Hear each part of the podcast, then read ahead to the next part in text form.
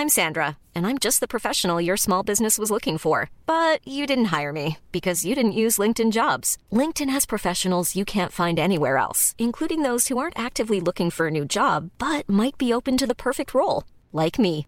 In a given month, over 70% of LinkedIn users don't visit other leading job sites. So if you're not looking on LinkedIn, you'll miss out on great candidates like Sandra. Start hiring professionals like a professional. Post your free job on linkedin.com/people today. Sorry, the number you have dialed is not in service at this time.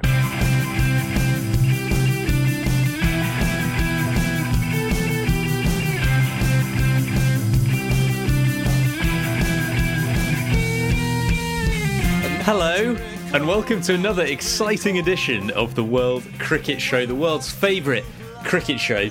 My name is Adam Bayfield, and I'll be your host for all this evening's bonkers antics. And with me in the studio tonight is one of the most respected figures in the field of cricket punditry.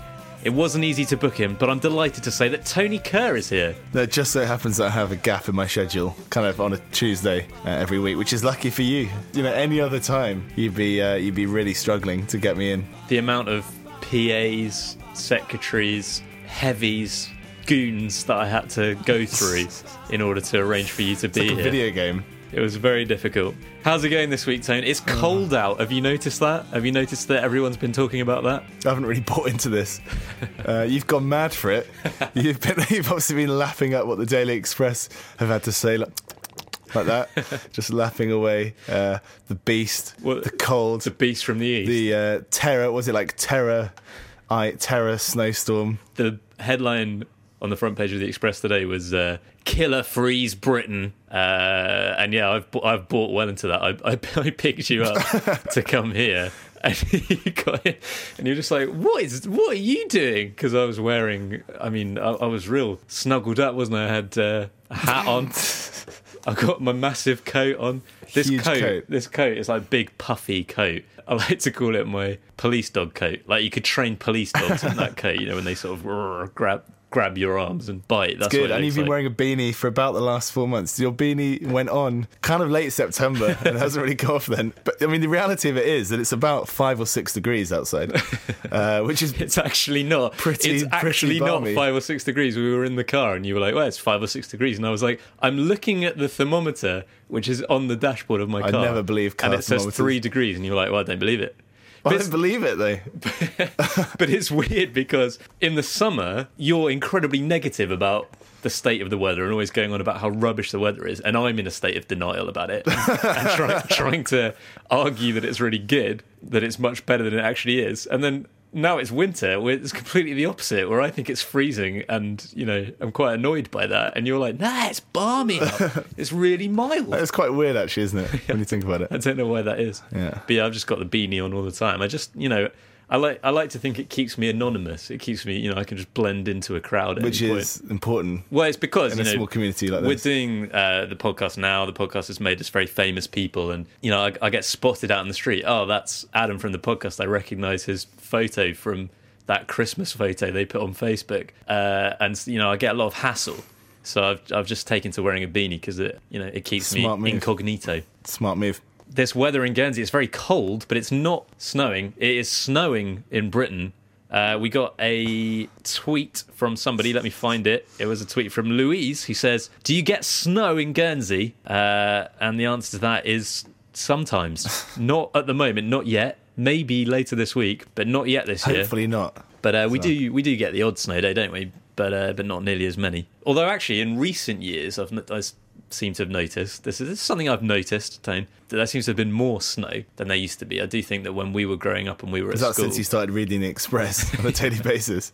Does that seem to be more weather? it seems like So weather seems to be a bigger news item. Yeah, I do feel like when we were kids, there wasn't nearly so much snow. Uh, like I kind of wish I'd been born a bit later than I was because I do think like the kids now, you know, they get so many snow days. Also, you could legitimately enjoy Bieber as well. Happened. Are you trying to say I only ironically enjoy Bieber? Because I beg to differ on that. I've got Bieber fever. But also, not just musically, but in terms of snow as well. Because, yeah, I, I can only remember us getting one snow day off school because of the snow.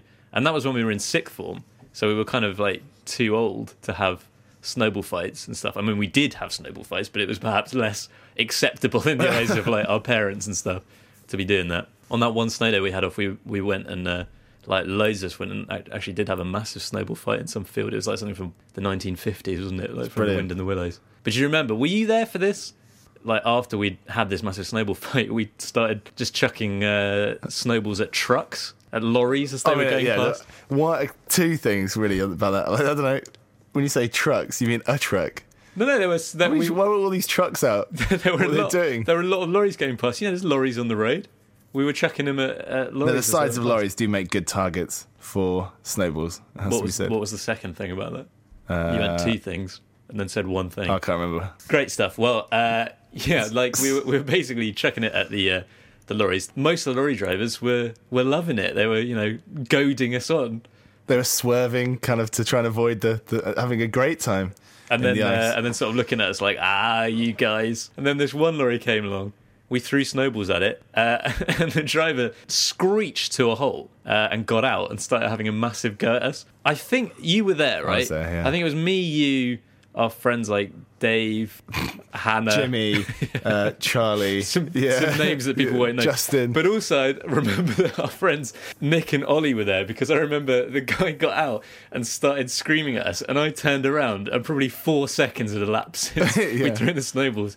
And uh, Nick and Ollie, I just saw the backs of their heads disappearing over the brow of the hill, which was probably about a hundred yards away. I have no idea how they got there so quickly, and it just left like a few of us. I mean, you stuck around, which is quite I, I uncharacteristic. up. Yeah, I faced up, fronted up. Although you, well, you say that, but you did, along with everyone else, just point at me. Yeah, That's what people seem to do. that's that's the easy way out. I find. What, just to blame Just me? point at you. Yeah. Anyway, here's a question for you, Tane. What is coming up on the show today? Can I guess? Yeah, go on, have a guess. England, India. I think you should lead the, one of these shows one of these Yeah, days. no, I think I should. I'm going to do it next week. Yeah? Maybe not next week. I say that and I immediately regret it. I'll set the agenda this time. Mind you, if it goes wrong, you won't be able to point at me. I mean, what I will essentially be doing is loading up Cricinfo uh, and then just uh, listing the things that they've got across the top, the quick links. I mean, that is what I do. So, It's a great snapshot, you know. What's good. If you ever want to know what we're going to be talking about uh, on the pod ahead of time, well, if you want to know the rough topics that we're going to be talking Yeah. about, but also many of the words that we'll be using and points that we'll be making, just have a read of Cricinfo. Reading Cricinfo so you don't have to has always been our slogan. But seriously, tonight we will be getting proper stuck in to the first couple of ODIs between India and England. We'll also be reflecting on a second successive horror show for New Zealand in South Africa. Uh, and I've got a couple of side notes in my locker this week as well. Did you have a good weekend though, Tony? That is the main thing that people want to know. That's the main reason people listen to this show. Did you have a good weekend? uh, f- yeah, from what I can remember. From what you can remember. No, I had a very uh, wholesome weekend, Adam. I'm on uh, the health kick, but I think as we discussed last week, it didn't start in January. It started before January, so I'm not one of those. Uh, just for the record, You're not one of those what? I'm just one of those other people. What bandwagon? Yeah, bandwagon, jumpers. Jumpers, yeah. I just I basically wait for the bandwagon to go past, and then I jump on it as late as possible. I thought, isn't that the opposite? But that's but so far beyond that it's actually like I've got it first. So no, it becomes kind of indistinguishable. So whether I was too late or too early. So when you went on your health kick in like November, was that you jumping on the bandwagon from last New Year? Yeah, exactly. So the bandwagon had already left town and people had forgotten about it. Yeah, yeah. No, so just pretty chilled weekend all round. Had lunch on Saturday, dinner, Yeah. yeah, breakfast, uh, amongst other things. Yeah, There's a TV screen in the studio opposite ours. I'm just watching Gordon Strachan getting like sworn in. Would you say sworn in Unveiled. Scotland manager? Is it similar to the American presidency? not not dissimilar, I'd say. Sorry, it's not. It's not that it's really interesting. You're just kind of boring me. England. On this part of the show, we talk about England. Why are you looking at me so puzzled? Tone? I don't know. Like we've never done this item before. So where's this What? come from? yeah. Okay, well, what we do, Tane, just to explain it for you, is um, you know the international cricket team, England. I've heard of them. we talk about them um, Right, okay. in some detail on this part of the show. Uh, right, England are two games into their one day international series in India, and it's been a real fluctuating series so far. You know, it's fluctuated one way, it's fluctuated the other way. I'd describe it as fluctuating. The first game was played in Rajkot, and England ran out narrow winners by nine runs. They made 325 for four from their 50 overs. Solid contributions all the way down 75 from Cook, 85 from Bell, a couple of 40s for Pietersen and Morgan. And then some swashbuckling hitting at the end. Craig Kieswetter with 24 not out from 20 balls. And most especially Samit Patel, 44 not out from 20 balls, six fours and a six. At various stages, it looked like India were in command of the chase. Um, half centuries for Gambhir, Yuvraj Singh, and Suresh Raina. But England fought back really well as India slumped from 271 for 5 to 316 for 9 at the end. James Treadwell taking 4 for 44. Now, that was England's first win in India in a bilateral series uh, since 2006, that following two successive 5 0 whitewashes. If it seemed like England had turned a corner, uh, it didn't last all that long. They lost by a massive margin in the second game in Kochi. India made 285 for 6 from their 50 overs. They were in big trouble at one stage, 119 for 4. Um, they were then 177 for 5 with only 10 overs to go. But some blistering hitting from MS Dhoni and Ravi Jadeja, who made 61 not out from 37 balls, got them up to a total that was far beyond England's reach. England were all out for 158 inside 36 overs. Bhuvneshwar Kumar taking 3 for 29 from 10 overs, Ravi Ashwin 3 for 39, and Jadeja 2 for 12 to give India a very welcome victory by 127 runs. So, Tony, how do you think we should assess England then at this point? Uh, should we be encouraged by how they played in the first game and just, you know, sort of ignore what happened in the second? Or is it a case of, here we go again uh, after Kochi? Because, I mean, that was. That was a right hammering, wasn't it? It was a Danny Baker's right hammering. It was what Danny Baker would call a Danny Baker's right hammering, uh, just to give you a niche reference. Um, but yeah, what I mean, what what do you make of it? Where where are England? I didn't think England were going to win the series, did I? No, you didn't. No. And you know, I thought it'd be tight though, so uh, it's kind of it's it's it's coming to fruition. Just to give you my some best credit for once. plans, yeah. But obviously, since England last played in India, uh, they've become a decent one-day side, the best by the rankings up until today. Obviously, we expected a bit of improvement. They won the first ODI. If they pick up maybe another one, then I think even if they lose the series, it will still be a relatively good performance. Nothing to be ashamed about, and something to build on. You know, India are um, clearly a better one-day outfit than they are a test side at the moment. So, but yeah, it was a good performance first up. The second ODI, you know, they had they had India in a bit of a pickle uh, earlier earlier on, but uh, they did kind of let them off the hook a bit. Well, they were controlling the game at the halfway stage of India's innings. Steven Finn was bowling very well, uh, and yeah, as you say, they just let that position slip. They took the foot off the throat. I guess if these games had been the other way around, it dramatically changes your assessment of the series. So at the moment, it feels like, oh, you know, same old England, here we go again. Uh, but if they'd got hammered in the first game and won the second, you'd think, oh, well, you know, things improving. You'd think the series is there for the taking. Either way, it's one all. And the way that momentum changes in ODI cricket, I don't think you could make a very solid prediction at this point how it's going to turn out. But it is hard to avoid having a, a bit of a feeling of deja vu um, after watching the second game in Kochi because it was a case of England bowlers getting smashed around, England batsmen crumbling, uh, the crowd going berserk. And we've seen that many, many times before in one day series in India. Actually, the crowd, just on the crowd, it was great to see. I Yeah, think. it's I mean, astonishing. I listened to quite a bit of it on uh, TMS today, and the commentators literally couldn't hear themselves speak.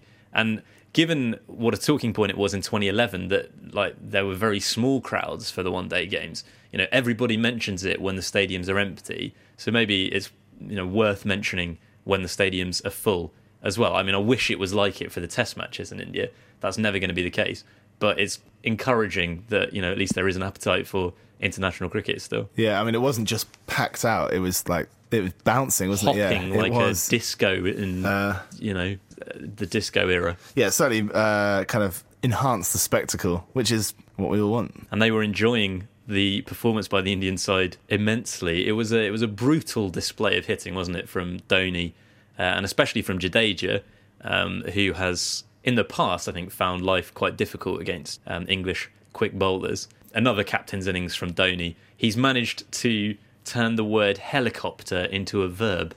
MS Dhoni, which I think in itself is quite impressive. And it is a remarkable shot. Uh, but it wasn't terrific bowling from England, you'd have to say. And they are having a major problem, I think, with their pace attack in this series. Um, even in the first game, which they won, they conceded over 300. And Bresnan, Finn, and Dernbach were all very expensive. And it got worse in Kochi. Um, in that yeah, I mean, Finn was good today. Dernbach, you know, very expensive, but obviously they're without Anderson and Swan. Yeah, it's not a, a first choice attack, is it? Well, no, absolutely. But then saying that, they are guys who, with the exception of Woakes, have played a lot of international cricket.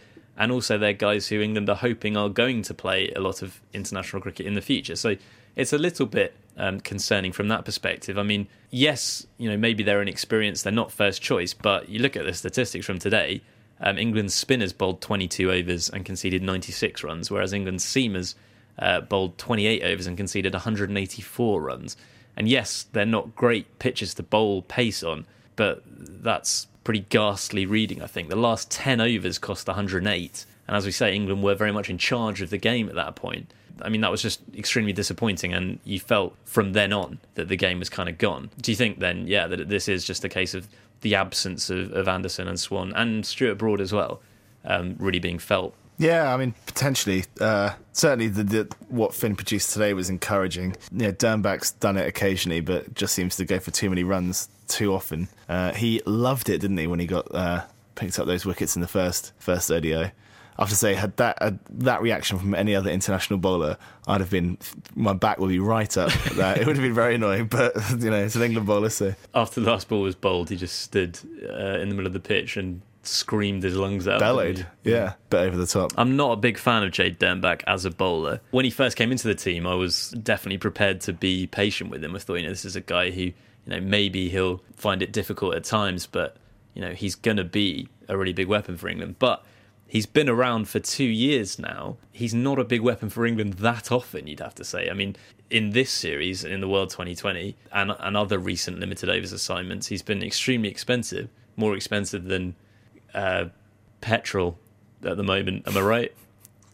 He bowled the final over of the innings today, and it cost twenty. For me, he just overdoes it with the variations, and the variations that he has, the slower balls, the slower bouncers, you know, all that kind of stuff. They get commentators very excited, and it's quite eye-catching. And you think, oh, there's a very skillful bowler, and it is very skillful, but sometimes what you've got to do is run up and bowl Yorkers. He doesn't, and England in general actually today didn't bowl hardly no Yorkers. I think there was one in the entire innings. India have played against Dernbach enough now that those variations that he bowls are not unknown to them, and he just gets carted around. Maybe one in ten games he's going to be a match winner for England, and that is what keeps him in the team. But then the other nine games, he's not someone who kind of just does a job. He's actually a bit of a liability, and so for me, I think his time might be up for now at least once that total of 285 had been posted, it was you know a tough thing to chase down. A couple of occasions you thought, well, maybe England are starting to get together here. Pietersen looked looked good briefly.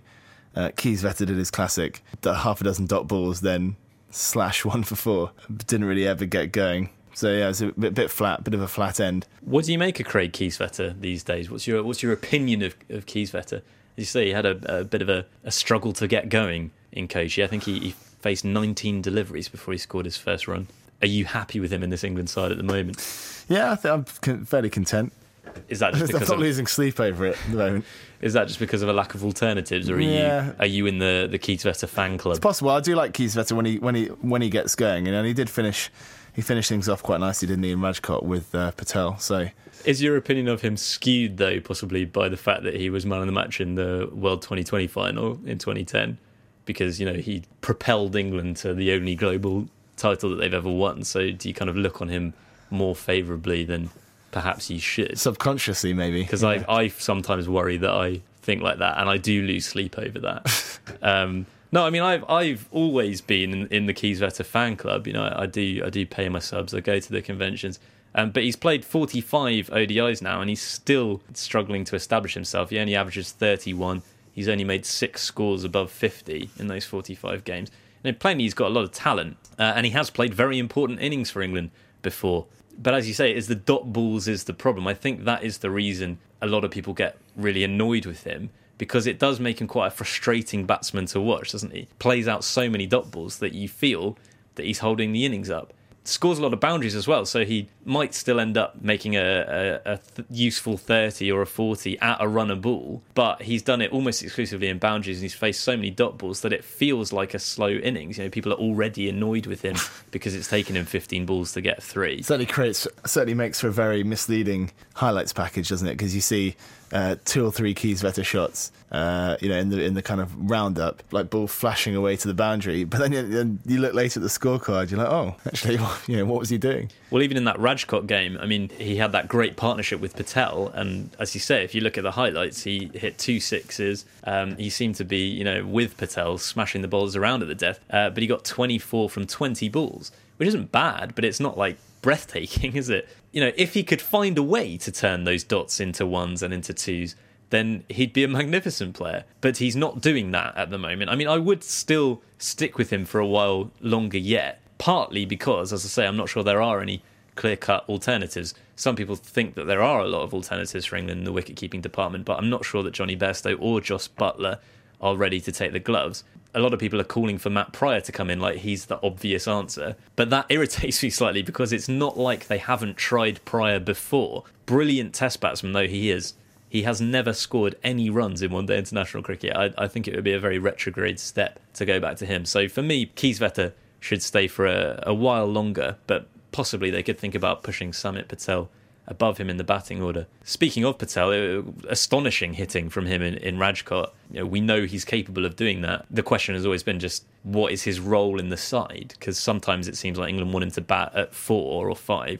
Sometimes it seems like they want him to bat low down the order at seven and be there almost primarily as a bowler. You know, I think he's a very decent number six or number seven batsman in ODI cricket. The question now, I think, is whether he can be part of a five man attack anywhere other than the subcontinent. He might find it difficult to get into the team for um, the Champions Trophy this summer.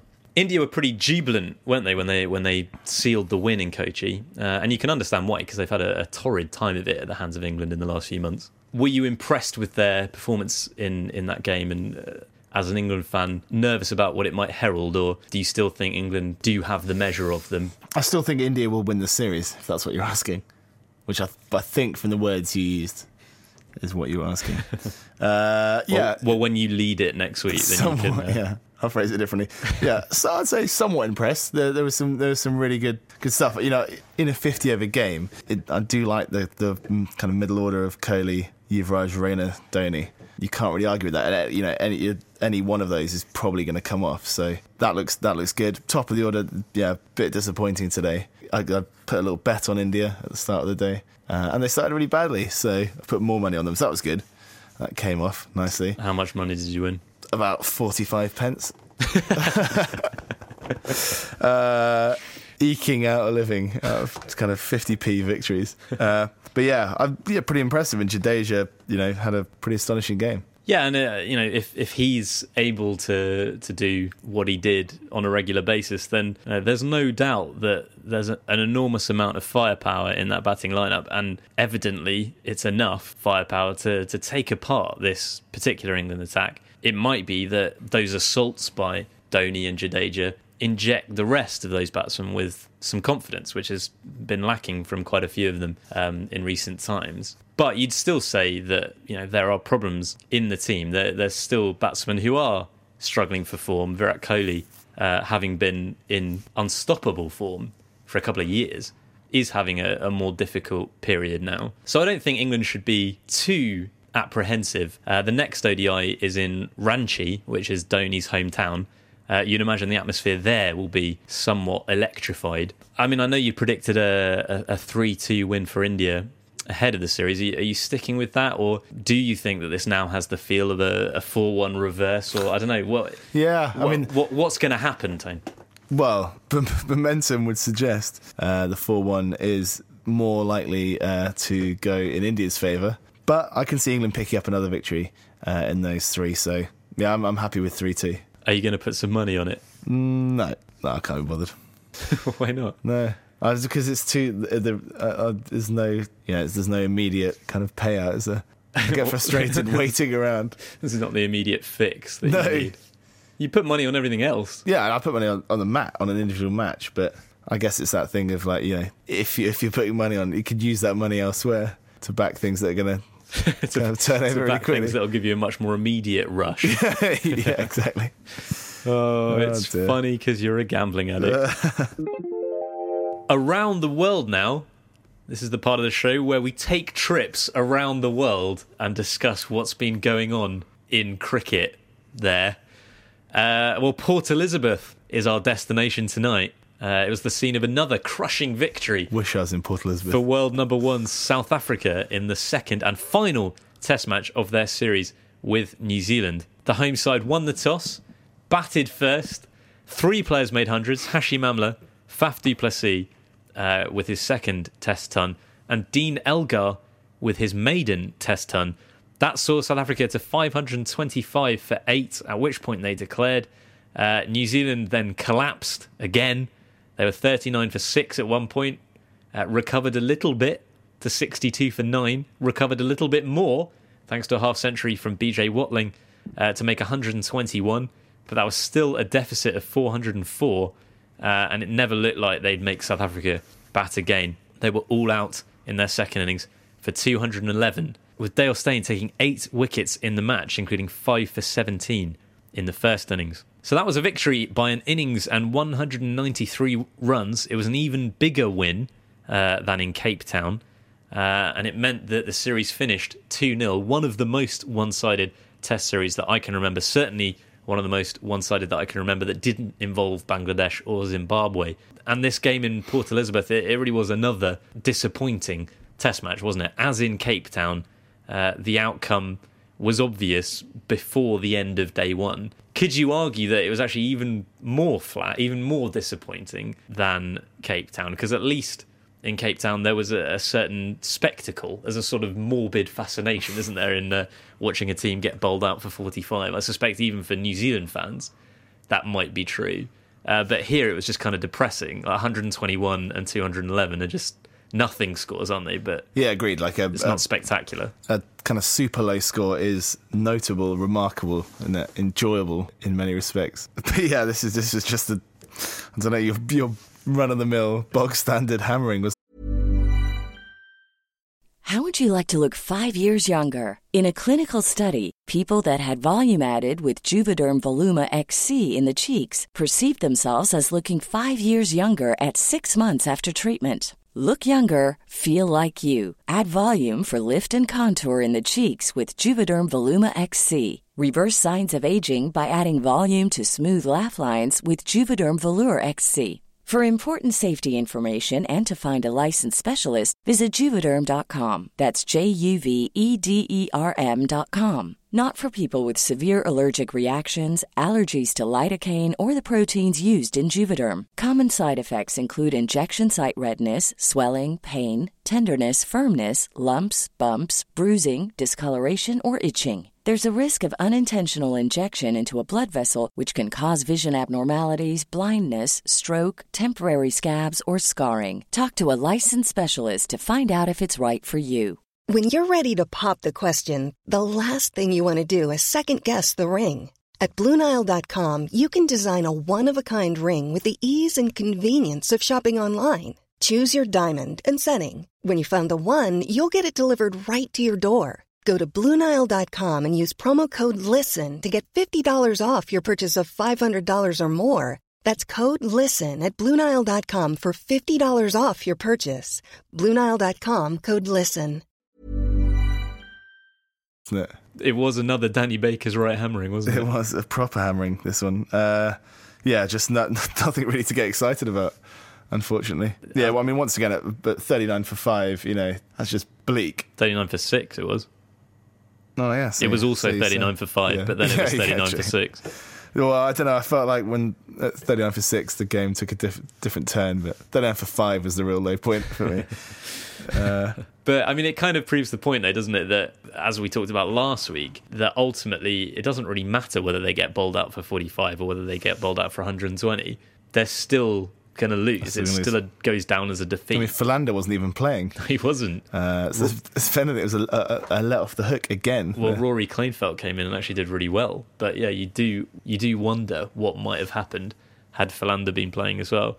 Um, but yeah, like either way, whether they get bowled out for 45 or 60 or 70 runs more than that, it's still not good enough. Um, Well, at least it's over for them now. Apart from the uh, the ODI series, uh, they can forget about those tests and move on. Look forward to England well, can they forget about those tests? Though? Well, that is a, a question. with great difficulty, I'd imagine. I mean, in some senses, for South Africa, this wasn't a particularly instructive series because New Zealand were so poor. But on the other hand, this game particularly, the victory was engineered, at least in part, by um, some of the new players that have come into the team. Faf du Plessis with his second hundred, Dean Elgar with his with his first hundred. He had that horrendous debut you might remember in Perth.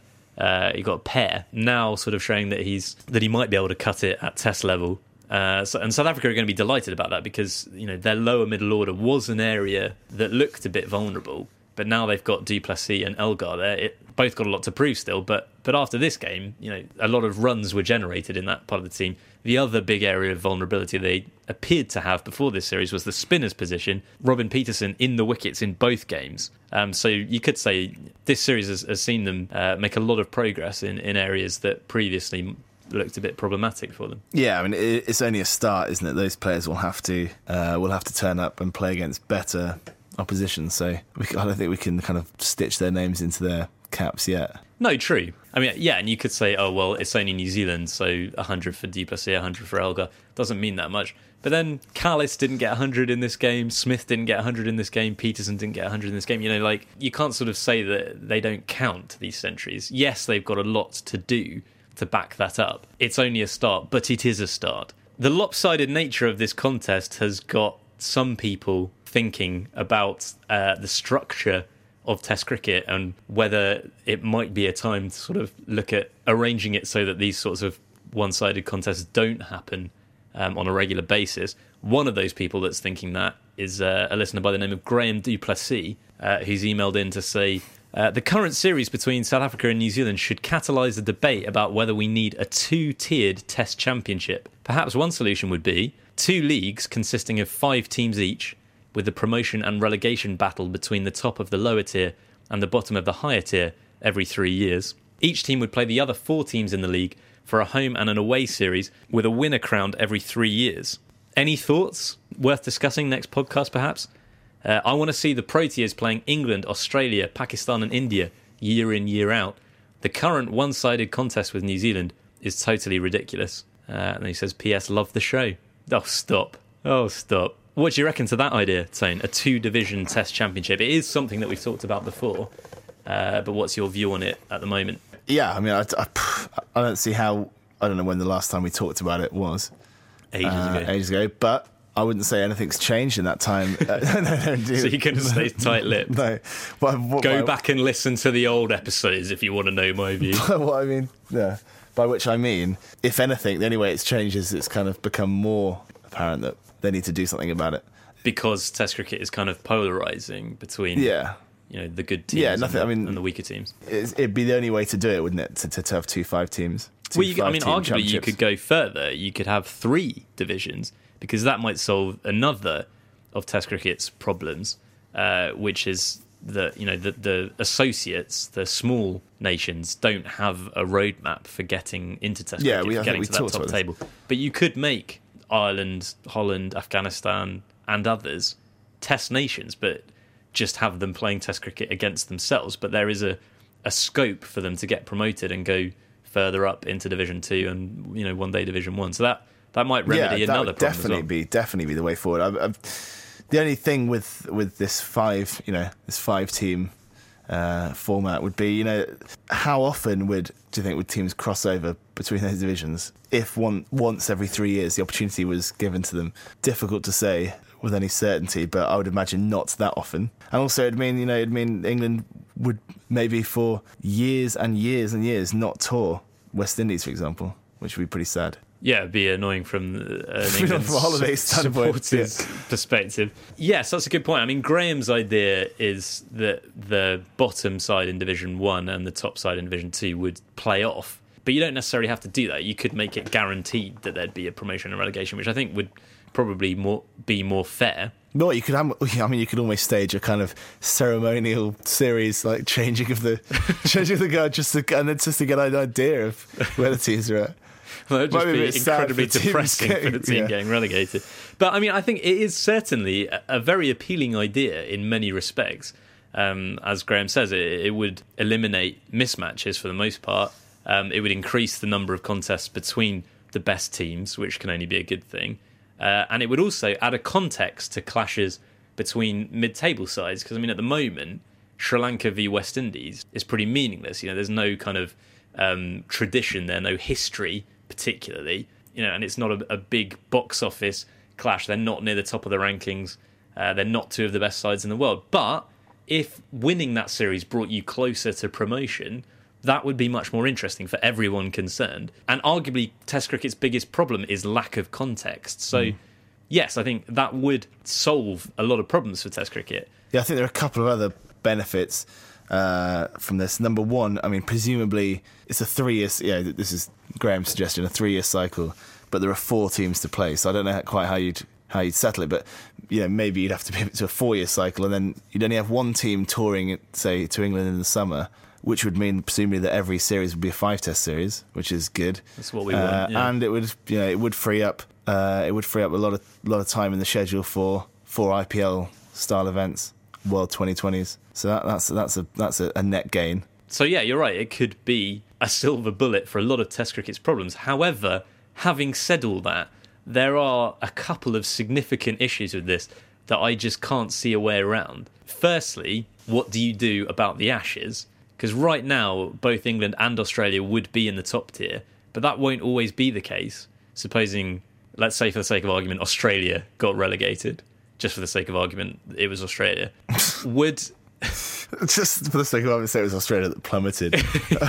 say, say just for the sake of argument, say Australia were in Division Three, right? So they were really a long way down. You know, the Ashes is cricket's marquee series. Would you say that it just can't happen if they're not both in the same division? Potentially, you could go ten years without an Ashes series if that was the case, and that it just isn't a situation that could happen. And the same thing is true for India, Pakistan. Like obviously, at the moment, they're not playing Test cricket against each other, but but hopefully that that will start again soon. And if they're in different divisions, you know, are you saying they're just not allowed to play Test cricket? Like that is a real problem, I think. I think it's just well, it would be one of those things that you'd just probably have to suck up. Well, yeah, I mean, It's not ideal, but maybe maybe for the greater good, Well, not I- sparing the rest I of don't the know. I mean, yeah, you could certainly say that from the perspective of other countries around the world, it would be ridiculous to not implement something that would be beneficial for everyone just because of the Ashes. But I think it's a reason why it won't happen because I, I think you know England and Australia are never going to back it because of that.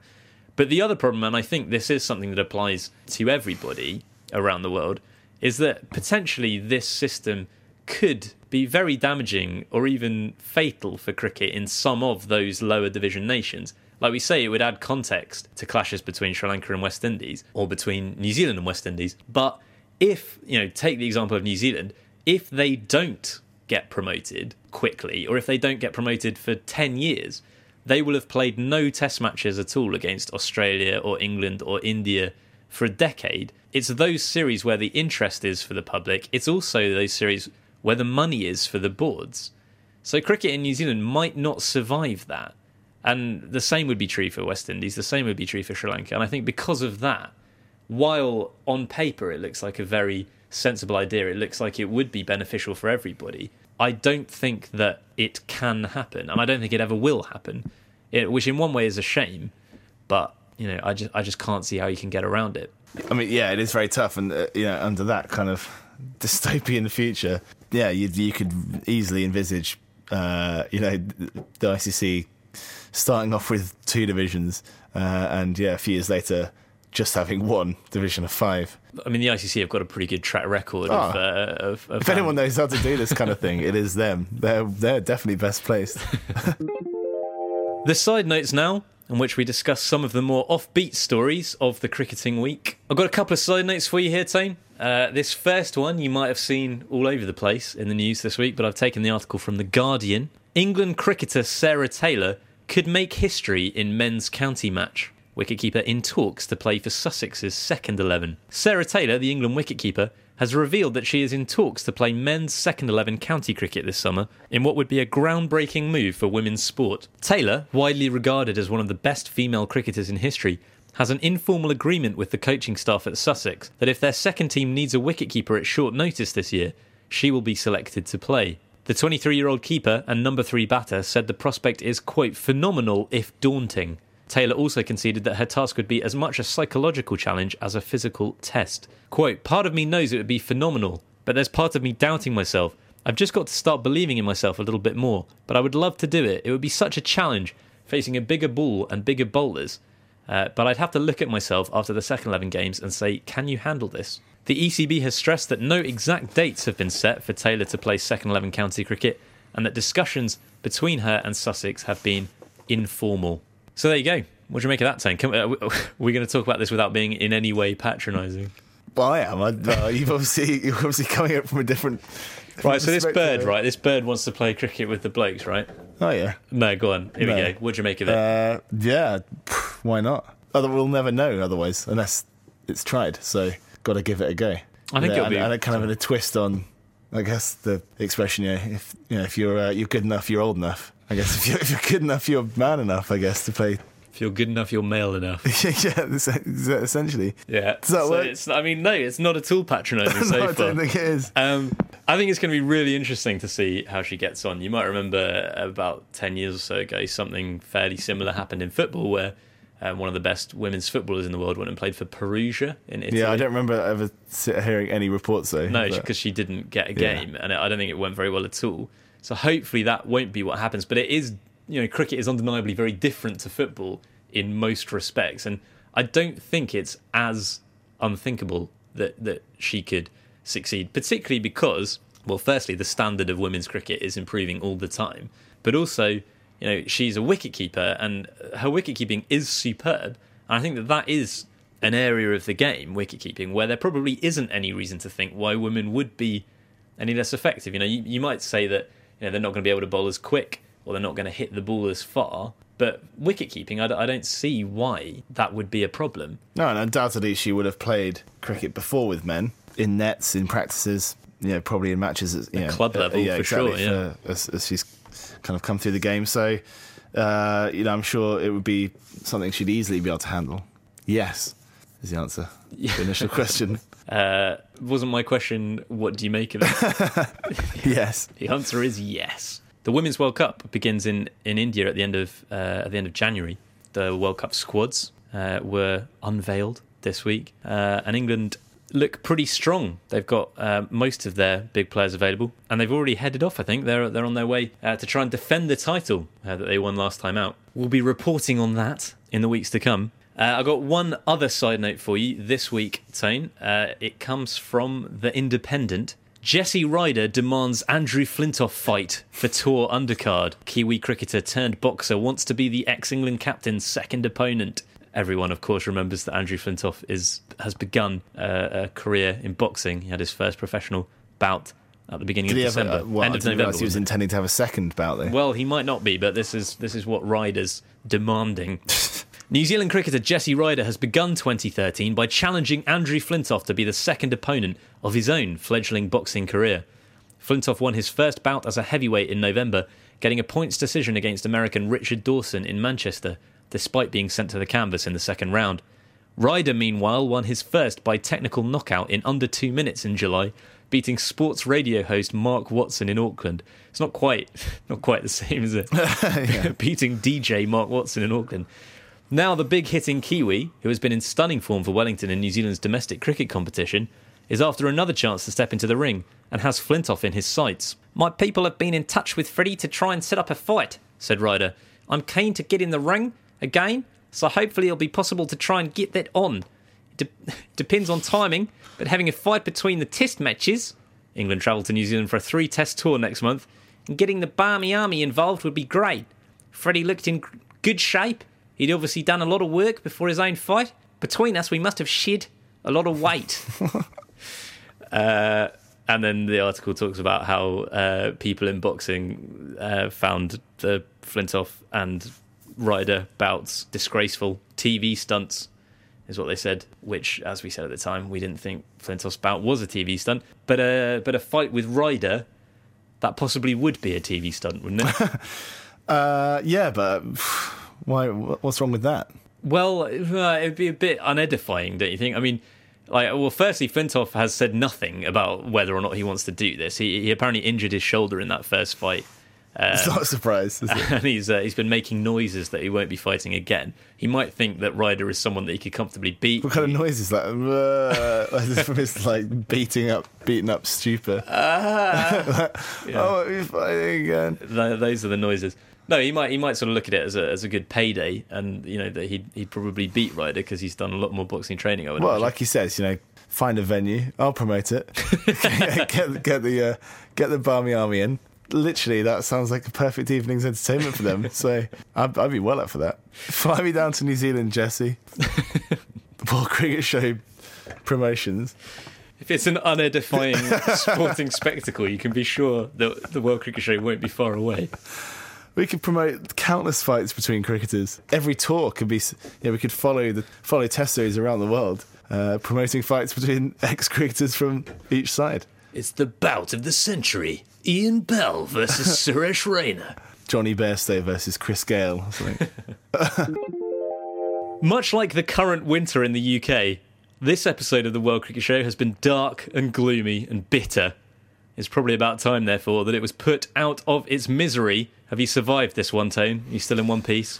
Just about. You've made it through. Will there be snow on the ground as we leave the studio?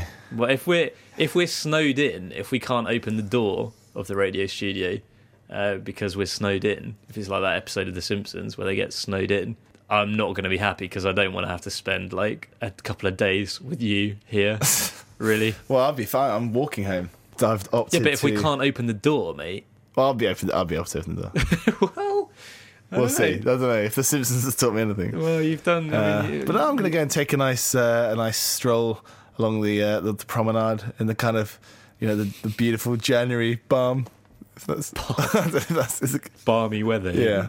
You're in such denial about it. It's ridiculous. it's gonna be lovely. You're wearing this nothing coat. You're going to catch your death of cold out there, Tone. Well, hopefully, uh, I'll text you when I get home to let you know I've made it back. you don't have to come and pick me up. What you got lined up for this weekend then?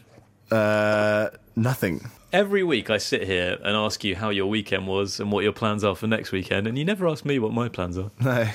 What are your plans? I've got no plans. Yeah, I've got absolutely so. no plans. No, well, I did nothing last weekend, and I've got nothing lined up for this weekend. No, it's it is uh, it's deep onset of January blues, uh, very much so. So Well, if it does snow on Friday, which it might do, that'll cheer people up. uh, yeah, then people will be happy about that. They have finally taken the ice rink down from outside my work. Listeners have been kept fully up to date with the fact that there was an ice rink outside my work where they were just playing oh, terrible pop songs from 10 years ago and then playing Christmas songs well into January.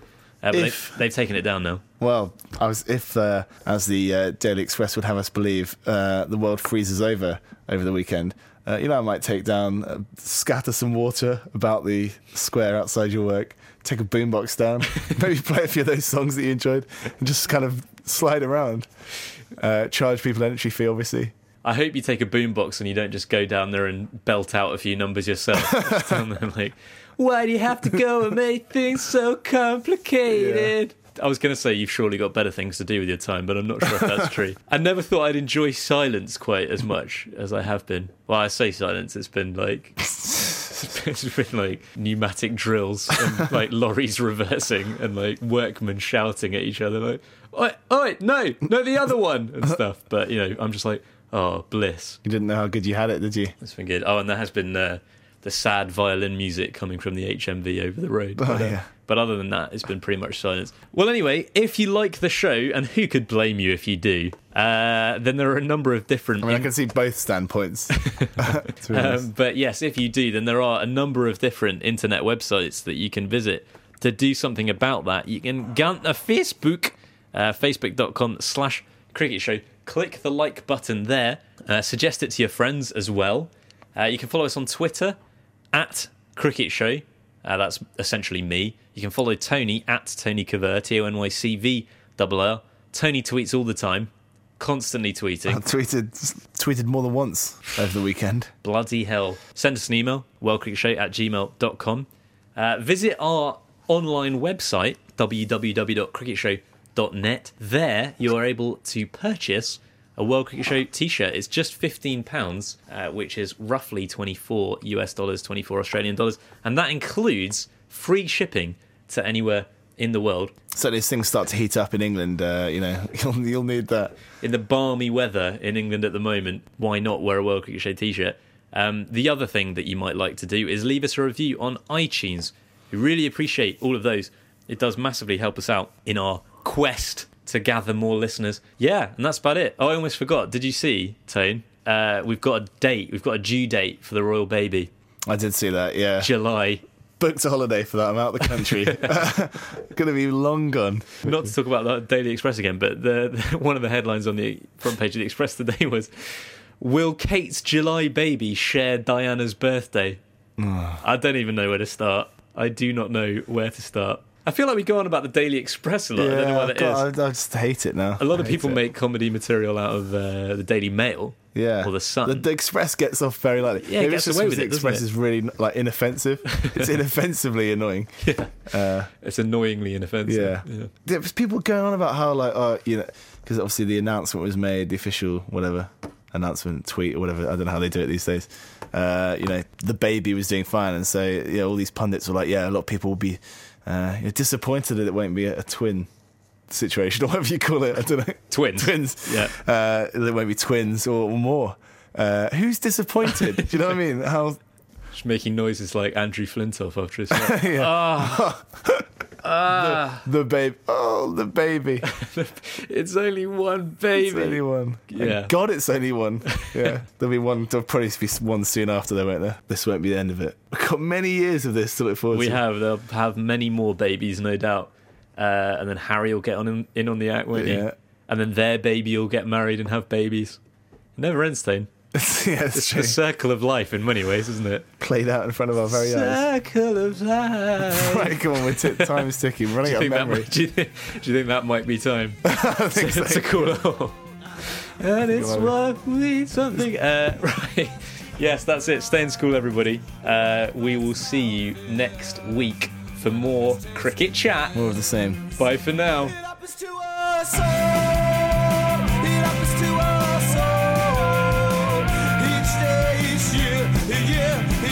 I can smell your fear. Ba-da-da-ba-ba, ba-da-da-ba-ba.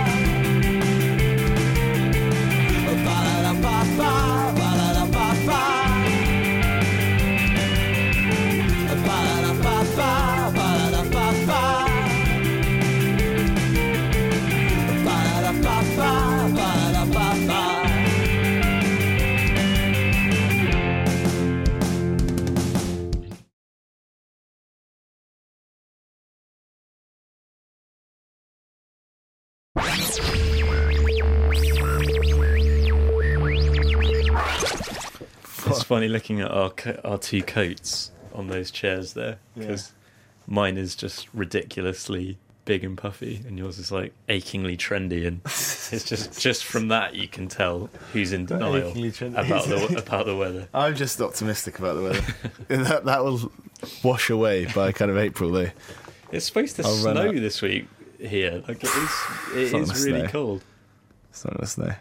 It isn't going to snow, is it? Come on. Well, according to the Express, it is. Thames. yeah. Well, let's just have a look at the weather. no, it's Friday. Well, it's Friday, you know, there might be some, win- I reckon, wintry showers. You reckon? Heavy snow, apparently, midday on Friday. Yeah, it's actually meant to snow. Yeah, it is genuinely Heavy snow all afternoon, giving way to light snow by the evening, and then rain and sleet. Why is it going to be naught? It's going to be naught degrees at midday, rising to five degrees by three in the morning. Amazing how the weather works. It is amazing. Yeah, it really is. It's not even close to good enough. It's a little bit like Butch and Sundance, isn't it? Wouldn't you say that it's a little bit like Butch and Sundance? You know, when they're arguing on the cliff. You've seen this movie, right? Not seen the movie, okay? Where they're arguing on the cliff, right? Uh, uh. and we left halfway through. So there we go. The facts proved uh, the reality. We've done it again, haven't we? Where we're still talking like we're on, Yeah. on the radio when it's this is definitely not going in the show. Because I struggle when I'm looking at weather. I struggle to look past individual days. So you know, if it's sunny one day, you know, I expect it to be sunny the whole day, and then like the new weather to come in at midnight. Do you know what I mean? That's Yeah, how I expect weather to work. I can't deal with these temperature changes during the daylight hours. It doesn't make any sense. It's when you go to bed and you wake up and there's new weather new has day. arrived. Yeah. it's like a new level on a video game. Yeah, exactly. Yeah, it's at the snow level on Friday. Yeah, it's like on uh, Goldeneye. It's like what's that one? What's it called? The one with the satellite dish. What's that level called? Uh, bunker, the Bob Bunker is the multiplayer level, isn't it? But no, Is it? I think it's Bunker. But it's not called that. No, no, Tone. It's called. oh, I'm gonna oh have to look it up. I'm gonna actually have to look it up. Are you sure it's not called Silo?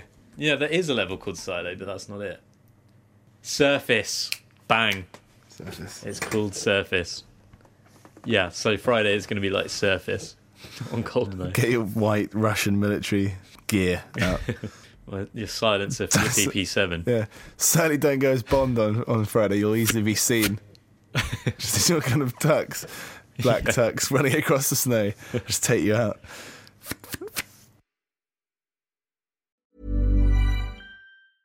Mom deserves the best, and there's no better place to shop for Mother's Day than Whole Foods Market. They're your destination for unbeatable savings, from premium gifts to show-stopping flowers and irresistible desserts. Start by saving 33% with Prime on all body care and candles. Then get a 15-stem bunch of tulips for just $9.99 each with Prime. Round out Mom's menu with festive rosé, irresistible berry chantilly cake, and more special treats. Come celebrate Mother's Day at Whole Foods Market.